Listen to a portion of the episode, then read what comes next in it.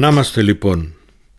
Ήθιστε στο επεισόδιο 0 να παρουσιάζεις τον εαυτό σου και πώς αποφάσισες να δημιουργήσεις αυτό το podcast. Να σας δώσω ένα σύντομο βιογραφικό μου να ξέρετε μερικά πράγματα για μένα. Γεννήθηκα το 1969 στη Θεσσαλονίκη. Τα πρώτα πέντε χρόνια έζησα κυρίως στο χωριό μου με τη θεία μου, μέχρι να μπορέσουν οι γονείς μου να με πάρουν μαζί τους στο Μόναχο. Από τότε ως τώρα στο Μόναχο ζω. Εδώ πήγα στα σχολεία τα ελληνικά, για όσους δεν γνωρίζουν τότε ήταν κανονικά ελληνικά σχολεία με αποσπασμένους δασκάλους από την Ελλάδα. Μοναδική προσθήκη ήταν το μάθημα των γερμανικών. Αργότερα σπούδασα γερμανική φιλολογία ως ξένη γλώσσα χωρίς να τελειώσω τις σπουδές μου για κάποιους λόγους. Δίδασκα και ελληνικά και γερμανικά ως ξένη γλώσσα για πολλά χρόνια. Έχω κάνει πολλές δουλειές από εργάτη σε τυπογραφείο, συνεργεία καθαρισμού, είχα εταιρεία με συνεργείο καθαρισμού και κυπουρικές εργασίες, ήμουν διευθυντής ρεζεπτιών και αναπληρωτής διευθύνων σύμβουλο σε κεντρικό ξενοδοχείο στο Μόναχο. Λίγο πριν γίνω 50, σπούδασα εξ αποστάσεως οικονομολόγος και διεύθυνση επιχειρήσεων, ξενοδοχείων, όπως και revenue management.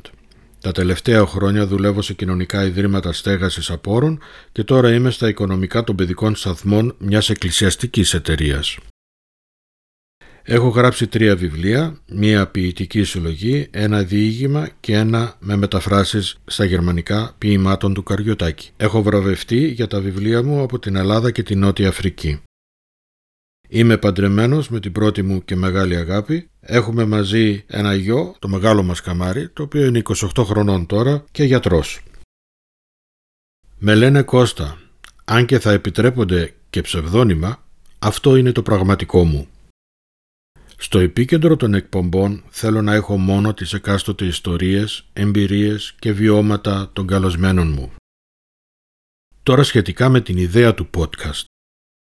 Ως Έλληνας δεύτερης γενιάς όλα αυτά τα χρόνια άκουγα πολλές ιστορίες και από συνομήλικους αλλά και των μεγαλύτερων όπως της πρώτης γενιάς. Πάντα σκεφτόμουν ότι είναι τόσο μοναδικές και ενδιαφέρουσες και ουσιαστικά πολύτιμες που θα έπρεπε να τις διασώσουμε κάπως.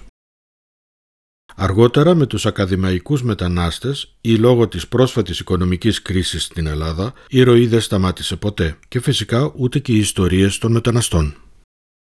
Κάθε γενιά μεταναστών, όπως και κάθε χώρα υποδοχής με τις διαφορετικές ανάγκες αλλά και τις προϋποθέσεις τους και φυσικά η διαφορετικότητα του κάθε ανθρώπου ξεχωριστά δημιούργησαν ένα ουράνιο τόξο που αγκαλιάζει όλες τις υπήρους όπου ζουν οι Έλληνες, γεφυρώνει και χρωματίζει τις κοινωνίες που κατοικούν.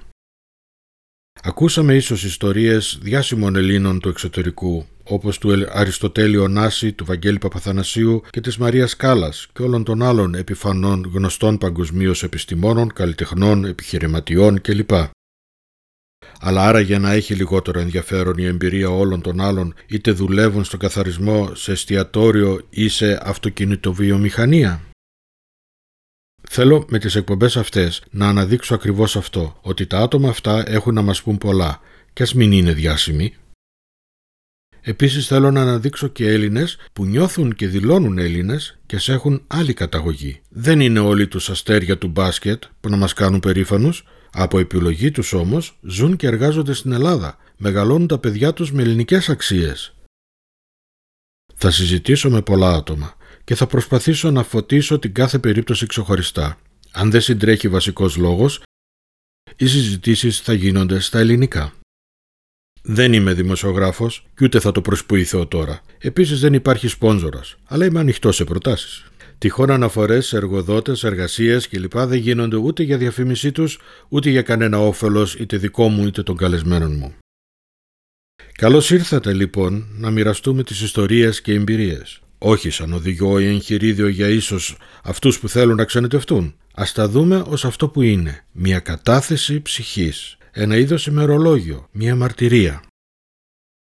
Εγγραφτείτε στο podcast στην πλατφόρμα επιλογής σας ώστε να μην χάσετε επεισόδια. Ενημερώστε και μοιραστείτε το με τους φίλους σας που μπορεί να ενδιαφέρονται.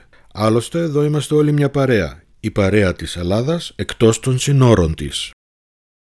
Σας ευχαριστώ για το ενδιαφέρον σας.